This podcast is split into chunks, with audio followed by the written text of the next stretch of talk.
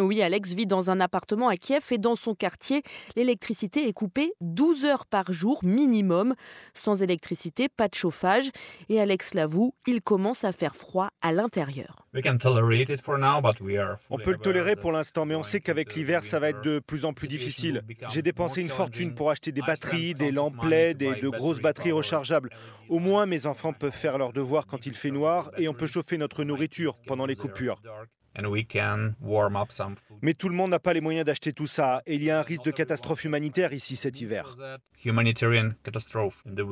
À cela s'ajoutent les coupures d'Internet et des réseaux téléphoniques, mais pas de quoi entamer le moral d'Alina, qui n'a pas quitté Kiev depuis le début de la guerre. Les Russes veulent démoraliser les gens avec ces coupures, mais dans la réalité, ils, ils obtiennent l'effet inverse on devient encore plus soudés. Donc on sort plus, on parle plus à ses enfants, on s'organise vraiment. Bien sûr, Alina s'inquiète aussi pour cet hiver, mais alors elle pense aux soldats ukrainiens dans les tranchées et elle relativise.